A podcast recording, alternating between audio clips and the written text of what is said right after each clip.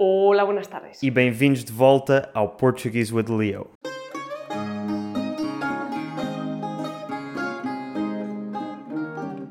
Como deves ter percebido pelo título e por esta mini introdução, o episódio de hoje vai ser com uma convidada espanhola e vai ser bilingue.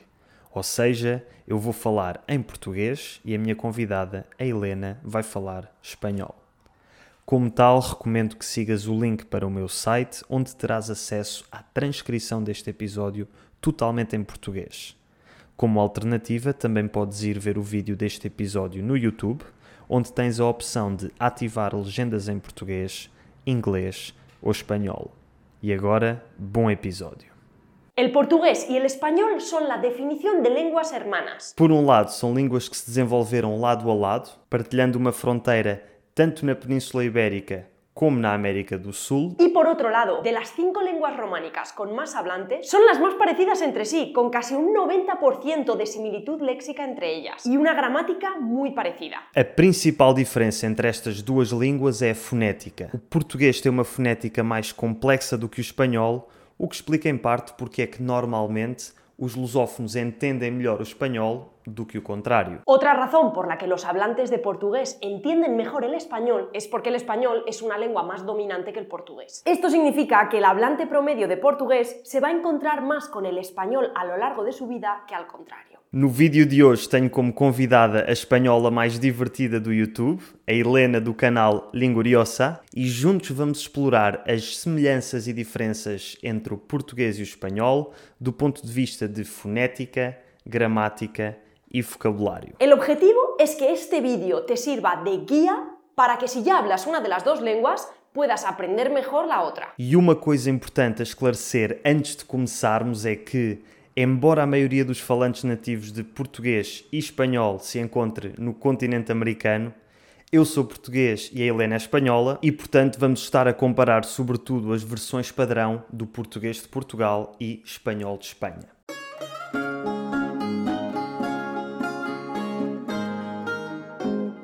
E começamos por aquilo que é a principal diferença entre as duas línguas e também o meu tema preferido, a fonética. Quais é que são as principais diferenças fonéticas entre o português y español? Bueno, pues lo primero, las vocales. En español tenemos cinco. Cada vocal, cada fonema está representado por una letra. Tenemos cinco fonemas, A, E, I, O, U, para cinco letras. A, E, I, O, U. La única excepción es que el fonema I a veces puede ser representado también por la letra Y, como por ejemplo en la palabra ai. Em português temos nove vogais, A, A, E, E, I, I, O, O, U, representadas pelas mesmas cinco letras A, E, I, O, U. Ou seja, para além do A aberto A, que também existe em espanhol, ainda temos o A fechado a. Para além do E espanhol E, que nós chamamos de E fechado, ainda temos o E aberto E e o E mudo E. E para além do O espanhol O, que nós chamamos de O fechado, ainda temos o O aberto O. E como se isso não bastasse, ainda temos cinco vogais nasais, an, em, in, on, um, e quatro ditongos nasais, ão, em, oin e ui, que só existe na palavra muito. Es que não entendo a necessidade de ter tantas vocales, de verdade que não entendo, não entendo. É verdade, Helena, em vogais somos um bocadinho complicados demais, mas em consoantes já é mais ela por ela. E menos mal. La verdad es que casi todas se leen de la misma forma y siguen más o menos las mismas reglas. Las únicas que son un poquito diferentes serían las sibilantes, la C, la S y la Z, la G y la J y la R. Exatamente. E começando pela letra C, esta segue as mesmas regras em ambas as línguas, ou seja, faz sempre o som k, exceto quando vem antes de um E ou antes de um I. A diferença é que em português o CE e o CI leem-se C, Si, e em espanhol, de Espanha, lê-se Fe, Fi. Esse som é dos poucos sons que existem em espanhol e não existem em português. E esse mesmo sonido é a diferença entre a Z espanhola, que se lê Z, y la Z portuguesa que se lee Z. En español nunca podemos tener una Z delante de una E o una I porque los sonidos C, ci se escriben con C, excepto que sea una palabra extranjera o algún cultismo como encima. Por ejemplo, en español tenemos cebra con C, mientras que en portugués es cebra con Z. E diz-se zebra. Quanto à letra S, esta em espanhol lê-se sempre S, mas em português pode fazer quatro sons: S, Z, Sh e J, dependendo da situação. Aqui a situação mais importante a reter é que o S entre vogais faz o som Z e para termos o som S entre vogais escrevemos dois S. Por eso hay tantas palabras iguales que en español se escriben con una S y en portugués con dos S. Pasar, Passar, S, esse, acceso, acesso. Passando agora ao G, ou G. Tal como acontecia com o C, esta letra segue as mesmas regras em ambas as línguas, ou seja, faz o som G, exceto quando vem antes de um E ou de um I, e tal como acontecia com o C, o som que faz antes de um E ou de um I é diferente em ambas as línguas. Em português, o GE e GI fazem os sons G e G, como nas palavras gente e gigante, e este também é o som da letra J, como na palavra julgar. Y en español, GE, GI hacen el sonido que también es el sonido de la J. Gente, gigante, jugar. E esse som é quase igual, ou pode até ser igual, dependendo do sotaque, ao R forte português que faz o som R. Aqui, mais uma vez, as regras são iguais para as duas línguas. Fazemos o R forte quando é a primeira letra da palavra, como em rei, ou quando vem no meio da palavra e temos dois R's, NR, SR ou LR, como em guerra, Henrique, Israel ou Melro. De resto, a letra R faz sempre o som suave R, como nas palavras arte y palabra. Y en español las reglas son exactamente las mismas, pero la R fuerte, que se considera muchas veces uno de los sonidos más difíciles cuando se está aprendiendo español, suena como rrr, o sea, decimos rey, guerra, Enrique, Israel, alrededor. Y la R suave se pronuncia exactamente igual que en portugués. Arte, palabra. Na verdade, em alguns sotaques, também há quem pronuncie o R forte com o som R e não em Portugal, mas é menos comum e é um R menos intenso do que o espanhol R.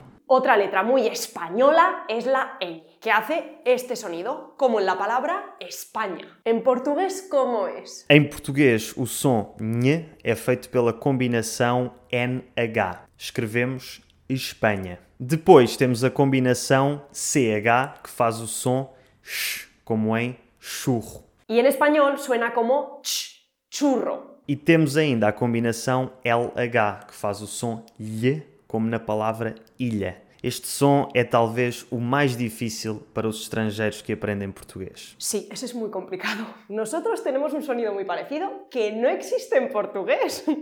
Vaya, eso es algo nuevo. Este, que en zonas yeístas, o sea, la mayoría, se puede representar con la Y o con la L, como en ya o en lluvia. En zonas no yeístas sería lluvia. Estivemos a falar de vogais e consoantes, mas um dos aspectos que mais diferencia o português do espanhol é a forma como juntamos tudo em frases. É a cadência. El español es un idioma de compás silábico, en el que cada sílaba tiene más o menos la misma duración, ya sea átona o tónica. E o português é uma língua de ritmo acentual, em que as sílabas tónicas são ditas mais ou menos ao mesmo intervalo e as sílabas átonas que estão no meio comprimem-se, o que faz com que haja redução vocálica. O sea, que vosotros os coméis un montón de vocales mientras que nosotros las pronunciamos todas. É verdade. Um bom exemplo é a tua cor preferida, Helena. El naranja. Não, a tua cor preferida é o amarelo, Helena. Ah, sí, es verdad.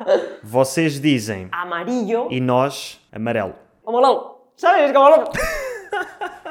o la palabra colesterol, que vosotros decís colesterol. Exatamente, colesterol. Mas aqui é importante mencionar que o português brasileiro, tal como o espanhol, também é uma língua de ritmo silábico em que as vogais são todas pronunciadas. E é por isso que muita gente, sobretudo falantes de espanhol, acham o português brasileiro mais fácil de entender. Y ahora pasamos a mi tema favorito, la gramática. Começamos pelos artigos, onde o espanhol é mais complicado do que o português. Em português temos quatro artigos definidos que nunca mudam e que correspondem ao masculino e feminino e singular e plural. O, a, os, as. Y en español tenemos los mismos cuatro artículos, el, la, los, las. Pero además tenemos un quinto artículo, el artículo neutro lo, que se usa para convertir un adjetivo o un adverbio en un sustantivo. Por ejemplo, si ahora mi color favorito es el amarillo, resulta que todo lo amarillo me encanta. Ou seja, estás a dizer que adoras tudo aquilo que é amarelo. E para além disso, em espanhol, vocês ainda têm um fenómeno que não existe em português, que é o de usar a forma do artigo masculino el em vez da forma feminina la nas palavras que começam com A tónico. Por exemplo, el agua. E acho que tu tens um vídeo sobre isso, ¿no es, Helena? Bueno, bueno, bueno, es que esto es súper interesante. Lo hacemos porque nuestro artículo femenino la viene del demostrativo latino illa, que primero evolucionó a la. Casi siempre se perdía esa e inicial. En la casa, la casa. Solo perdía la a final cuando después teníamos una palabra que comenzaba por a tónica. El agua, el agua. Por eso tenemos esas dos formas para el artículo femenino. Si queréis saber más, id a ver mi vídeo. Por otras razones no tan guays, también se cambian las conjunciones i y o por e y u, respectivamente, cuando después viene una palabra que comienza por i o por o. Ou seja, as frases Pedro e Inês ou um ou outro em espanhol ficam Pedro e Inés, uno u outro. Passando às preposições, aqui é o português que é mais complicado, porque temos aquilo a que chamamos de contrações, que é quando as quatro preposições a, de, em e por se fundem com os quatro artigos definidos o, a, os, as, criando 16 combinações. En español también pasa, pero tenemos solo dos combinaciones, de más el, del, a más el, Y otra diferencia gramatical muy interesante es el adverbio muy en español y el pronombre tudo en portugués. En español tenemos los adjetivos mucho, mucha, muchos, muchas. Y luego el adverbio muy. Decimos mucha gente, pero muy bueno. E em português temos esses mesmos quatro adjetivos, muito, muita, muitos, muitas, mas usamos o masculino singular muito da mesma forma que vocês usam o mui. Dizemos muita gente e muito bom. Mas com a palavra tudo, esta lógica inverte-se. Em português temos os adjetivos todo, toda, todos, todas, mas depois temos o pronome tudo. Ou seja, dizemos todos nós, mas tudo o que aconteceu. Y en español tenemos los adjetivos todo, toda, todos, todas, y luego usamos la forma del masculino singular igual que la usáis vosotros con tú. O sea, decimos todos nosotros y todo lo que pasó. Agora passemos aos pronomes de complemento direto e indireto, ou seja, frases como via, disse-lhe, etc. Aqui há bastantes diferenças, começando com a posição do pronome em relação ao verbo. En español, el pronombre siempre va antes del verbo conjugado. Lo vi, le vi. E em português vem depois do verbo com o hífen. Viu, dei-lhe. Mas para complicar, existem algumas situações em que vem antes do verbo. Normalmente em frases negativas ou depois de certos advérbios como já, também, ainda, etc. Otra diferencia es que en español cambiamos el pronombre de objeto indirecto le por el pronombre se cuando ya tenemos un pronombre de objeto directo. En lugar de decir le lo dije a María, decimos se lo dije a María. E em português dizemos apenas disse-o a Maria. Y bueno, una cosita más relacionada con todo esto de los pronombres es que nosotros usamos un poquito más la preposición a. Cuando tenemos un objeto indirecto, se usa en los dos idiomas. Le di un regalo a mi amigo. Dei uma prenda ao meu amigo. Pero cuando tenemos un objeto directo, en español también usamos a cuando el objeto directo es una persona, o un animal, o una institución, o cualquier cosa que podamos personificar. Y en portugués no se usa nunca. Exatamente. Nós dizemos vejo o autocarro e vejo o João. Y nosotros decimos veo el bus, pero veo a Juan. E para concluir a parte da gramática, verbos e conjugações. Aquí, por suerte, casi el 100% de los verbos españoles y portugueses tienen el mismo significado. Por ejemplo, ser y estar se usan prácticamente en las mismas situaciones. E eu tenho um vídeo a explicar esses dois verbos e como distingui-los, portanto, vão vê-lo porque se aplica tanto ao português como ao espanhol. ¿Cómo metes publi, eh? A única diferença que me vem à cabeça é com a palavra proibido. Em português dizemos que algo é proibido e em espanhol diz-se que algo está proibido. Otros dos verbos que son prácticamente iguales son quedar en español y ficar en portugués. Se usan de la misma forma en casi todas las situaciones, excepto cuando en español decimos que vamos a quedar con una persona en un lugar. Sim, nessas situações dizemos que vamos encontrar-nos com uma pessoa em determinado lugar e não que vamos ficar com essa pessoa nesse lugar. En español también podríamos decir que nos hemos encontrado con alguien en un lugar, pero generalmente estaríamos transmitiendo la idea de que ha sido por casualidad. De resto, quedar e ficar são sempre iguais e eu tenho um vídeo dedicado ao verbo ficar, por isso vão ver. E o último verbo de que eu queria falar é o verbo gostar, só porque é um erro que muitos estudantes de português fazem. En español se dice esto me gusta o esto no me gusta. Mas em português o verbo gostar funciona de forma diferente. Dizemos eu gosto disto ou eu não gosto daquilo. É a mesma lógica que em inglês I like this, I don't like that. Y bueno, en cuanto a las conjugaciones verbales. En español, cuando queremos hablar de una acción puntual en el pasado, podemos usar dos tiempos verbales. He ido para hablar de un pasado que tiene algún tipo de conexión con el presente. Esta semana he ido al cine. O fui, para expresar que no tiene ninguna conexión con el presente. La semana pasada fui al cine. Já em português usamos sempre a forma simples. Fui. Esta semana fui ao cinema, a semana passada fui ao cinema. Aunque bueno, en la mayoría de variedades del español es como el portugués. E outra diferença pequena, mas importante, é quando falamos no futuro usando o verbo ir no presente mais o verbo da ação no infinitivo. Em espanhol usa-se ir a verbo Mañana voy a hacer un vídeo. e em português usamos ir mais verbo. Não existe este a. Amanhã vou fazer um vídeo. ¿Y el subjuntivo? ¿Hablamos del subjuntivo? Vamos só falar das diferenças, pode ser? Ah, bueno. Pero es que entonces va a ser muy corto esto. É que este vídeo já se me está haciendo bola. Voy a intentar resumirlo lo máximo posible. El subjuntivo puede aparecer solamente en frases subordinadas. Y hay tres tipos de frases subordinadas. Sustantivas, adjetivas y adverbiales. Las sustantivas son las que se pueden sustituir por eso. Aquí se usa exactamente igual. Quiero que vengas, Quero que venhas. quiero eso. Luego tenemos las adjetivas, o sea, que se pueden sustituir por un adjetivo. Quiero un coche que sea rojo. Quero um carro que seja vermelho. Quiero un coche rojo. Dentro de las adverbiales tenemos muchísimos tipos. Condicionales, si yo fuera rica, tendría una casa más grande. Se eu fosse rico, teria uma casa maior. Concesivas, aunque llueva, voy a dar un paseo. Ainda que chova, vou dar um passeio.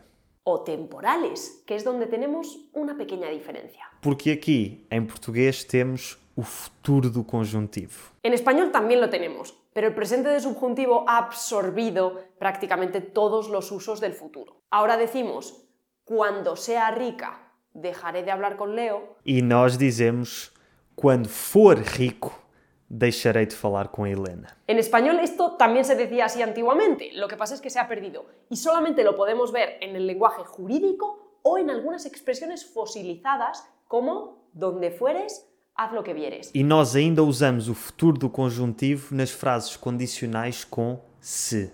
Por exemplo, se este vídeo tiver muitas visualizações, volto a convidar a Helena para o canal. En este caso, en español, usaríamos el presente de indicativo. Si este vídeo tiene muchas visualizaciones, vuelvo a invitar a Elena al canal. Pronto, já vimos as diferenças fonéticas a ter em conta, já vimos as diferenças gramaticais. Agora vamos talvez àquela que é a parte mais útil deste vídeo, que é como transformar palavras espanholas em portuguesas e vice-versa. Vamos a empezar con lo más fácil. Las palabras que terminan en ción, sion, zon. Como atención, confusión y razón. Em português, a terminação passa para são, são ou zão. Atenção, confusão, razão. ¿Y el plural? Atenciones, confusiones, razones. Aqui passa de ão para ões. Atenções, confusões, razões. E aqui quero acrescentar que muitas destas palavras, como ação, direção, exceção, em espanhol conservam duas consoantes que em português se perderam. Acción, dirección, excepción. Y se aplica lo mismo a palabras como directo o recto, ¿no? Sim, direto e reto. Y luego tenemos las palabras que terminan en ien e in, como bien y quién o jardín y fin. Essas normalmente terminam nos sons nasais em e in, bem e quem, jardim e fim. Agora quero falar sobre dois ditongos espanhóis que normalmente correspondem a uma só vogal portuguesa e dois ditongos portugueses que normalmente correspondem a uma só vogal espanhola. Começamos pelos ditongos espanhóis ie e ué. Normalmente, se substituirmos ie por é e ué por o, ficamos com a palavra portuguesa. Cierto y quiero. Certo e quero.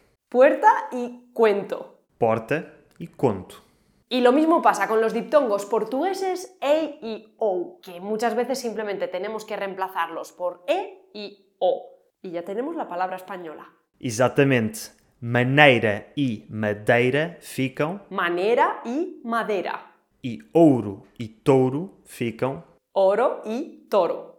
E depois também há muitas palavras que muitas vezes basta substituir uma consoante para que passem de portuguesas para espanholas e vice-versa. Por exemplo, muitas palavras espanholas com Z que em português escrevem com C de cedilha. Azúcar, chorizo. Açúcar, chouriço. Ou palavras espanholas com B que em português escrevem com V. Palabra, escribir. Palavra, escrever. También hay palabras que en portugués y en las demás lenguas romances se escriben con F y en español se escriben con H. Tengo otro vídeo en el que hablo justamente de esto. Exato. Palavras como ferro, fumo, afogar. Hierro, humo, ahogar. E também há muitas palavras espanholas que começam com L duplo e que em português começam com CH, ou palavras portuguesas com LH que em espanhol se escrevem com J. O sea, palabras como lluvia, llamar, llave. Chuva, chamar, chave, ¿Y qué pasa con palabras como ajo, hoja y aguja? alho, folha e agulha. Folla, ¿eh? Y hablando de falsos amigos, Por falar em falsos amigos, as nossas línguas são muito parecidas e na maior parte das vezes basta aplicar tudo aquilo de que falámos hoje para transformar espanhol em português ou português em espanhol. Porém, existem algumas situações em que palavras iguais têm significados muito diferentes. por ejemplo, la palabra embarazada. Que em português dizemos grávida e embaraçado em português quer dizer Avergonzado. e cadeira, Silla en español, pero cadera en portugués es... anca. Ah, como las ancas de rana. Son las patas de las ranas. Ah, Luego tenemos en español exquisito. que em português pode ser algo requintado, e nós temos a palavra esquisito, que em espanhol é. Raro. E a palavra raro, em português, significa algo que não é muito comum. En español también tiene además ese significado. E quando estamos muito cansados, podemos dizer que estamos estafados. Para nosotros no tiene nada que ver con estar cansados o no, sino con que alguien se haya reído de nosotros y nos haya timado. Bem, este vídeo já está a ficar comprido. Vamos ficar por aqui e eu vou beber um copo de água. Un copo no, Leo. Un copo es de avena. Eso es un vaso. Não, Helena, um vaso é onde vão as plantas. Eso es una maceta. Pero tú a lo tuyo.